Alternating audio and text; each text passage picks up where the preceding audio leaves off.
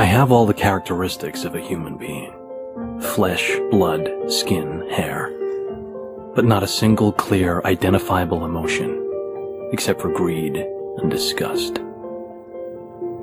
Something horrible is happening inside of me, and I don't know why. My nightly bloodlust has overflowed into my days. I feel lethal, on the verge of frenzy. I think my mask of sanity is about to slip.